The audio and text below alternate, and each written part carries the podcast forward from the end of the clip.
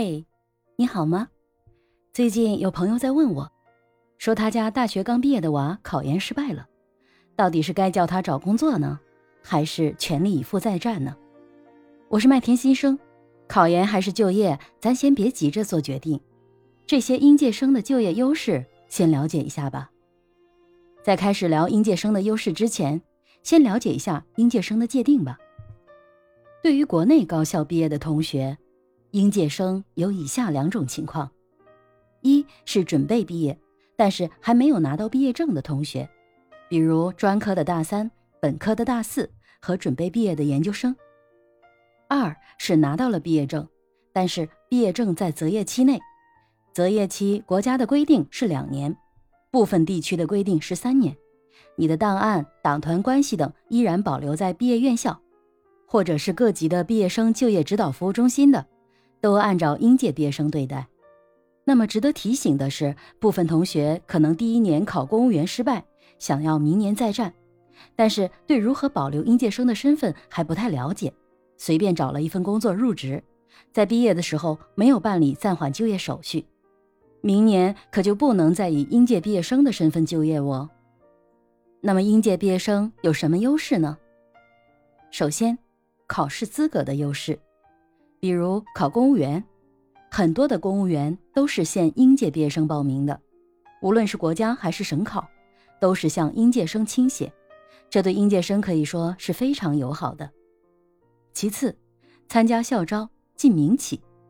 很多同学们都想进入大厂，有一个比较好的事业起点，那校园招聘就是一个非常重要的机会。大家都知道，有一定实力的企业才会有机会。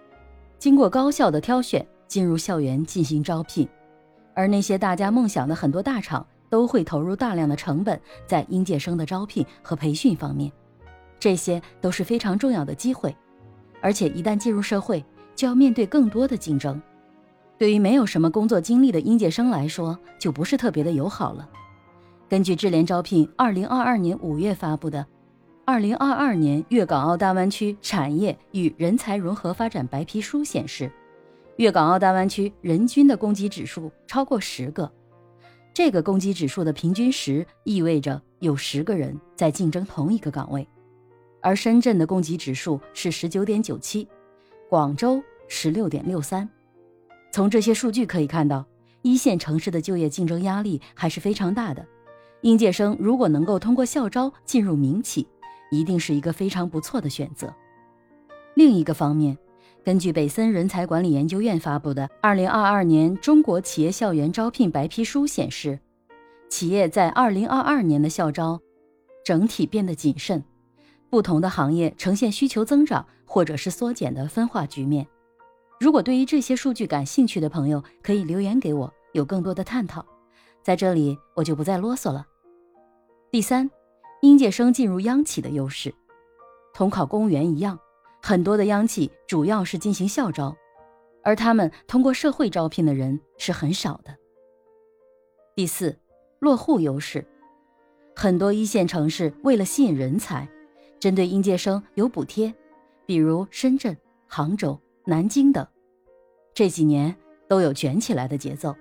直接的落户补贴、租房补贴。创业补贴等等都非常的多。第五，考事业编进公立学校的优势。以深圳的某中学为例，应届毕业生年薪已经达到二十万加，这个薪水对于同样是应届毕业生的同学来说还是很有优势的。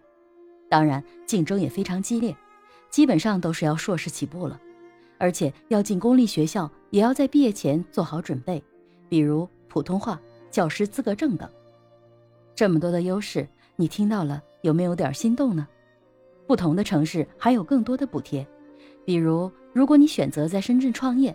那对于毕业五年之内的毕业生，最高可以享受高达四十五万元的创业补贴。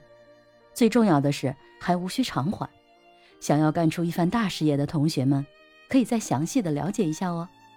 听了这么多应届毕业生的优势之后，再好好思考一下，到底是继续考公还是就业吧。如果继续考公，一定要了解清楚如何办理暂缓就业手续，